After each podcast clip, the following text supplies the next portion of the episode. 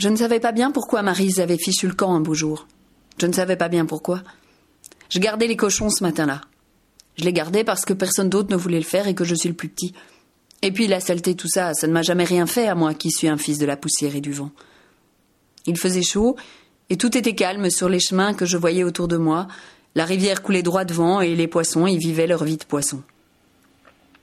Et puis j'ai entendu le père gueuler dans la cour, gueuler comme un perdu et des drôles de sons que je ne comprenais pas parce que je n'avais jamais entendu quelqu'un pleurer.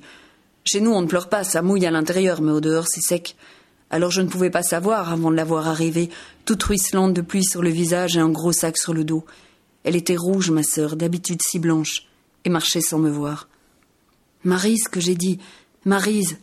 Et dans la cour, j'entendais les pères qui gueulaient toujours, et la voix du prêtre, et de temps en temps un de mes frères qui essayait d'en placer une, mais ça n'avait pas l'air de faire effet. Et Marise marchait toujours droit devant vers la rivière, et moi je l'ai couru derrière, mais je n'avais aucun mot pour la retenir, rien que Marise, Marise.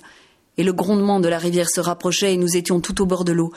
Et à ce moment-là, je pensais qu'après les champs, le soir, quand je rentrais fatigué et crotté, le visage que je cherchais, le visage que j'attendais, c'était celui de Marise, la lumière dans ses yeux, et surtout qu'elle dise ça a été au cochon aujourd'hui, Fifi Parce qu'elle était la seule à le demander.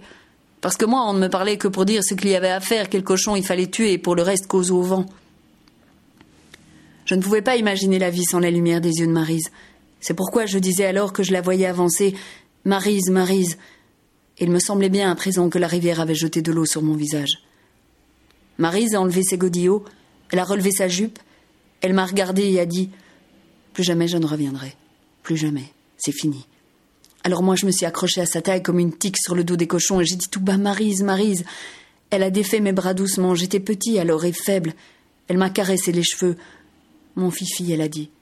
Et ça ne lui faisait rien alors que je sente la boue et la crotte des bêtes. Mon fifi.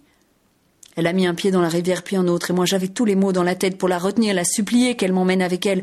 Moi qui ne sais pas nager, mais rien, je restais là, petit et bête, à regarder ma sœur au milieu de l'eau, qui s'éloignait à chaque pas. Et je ne savais dire que Marise, Marise, parce que peut-être c'est comme ça la vie. Quand elle vous enlève ce qu'elle vous a donné de plus beau, il n'y a rien à dire qu'à laisser les rivières couler.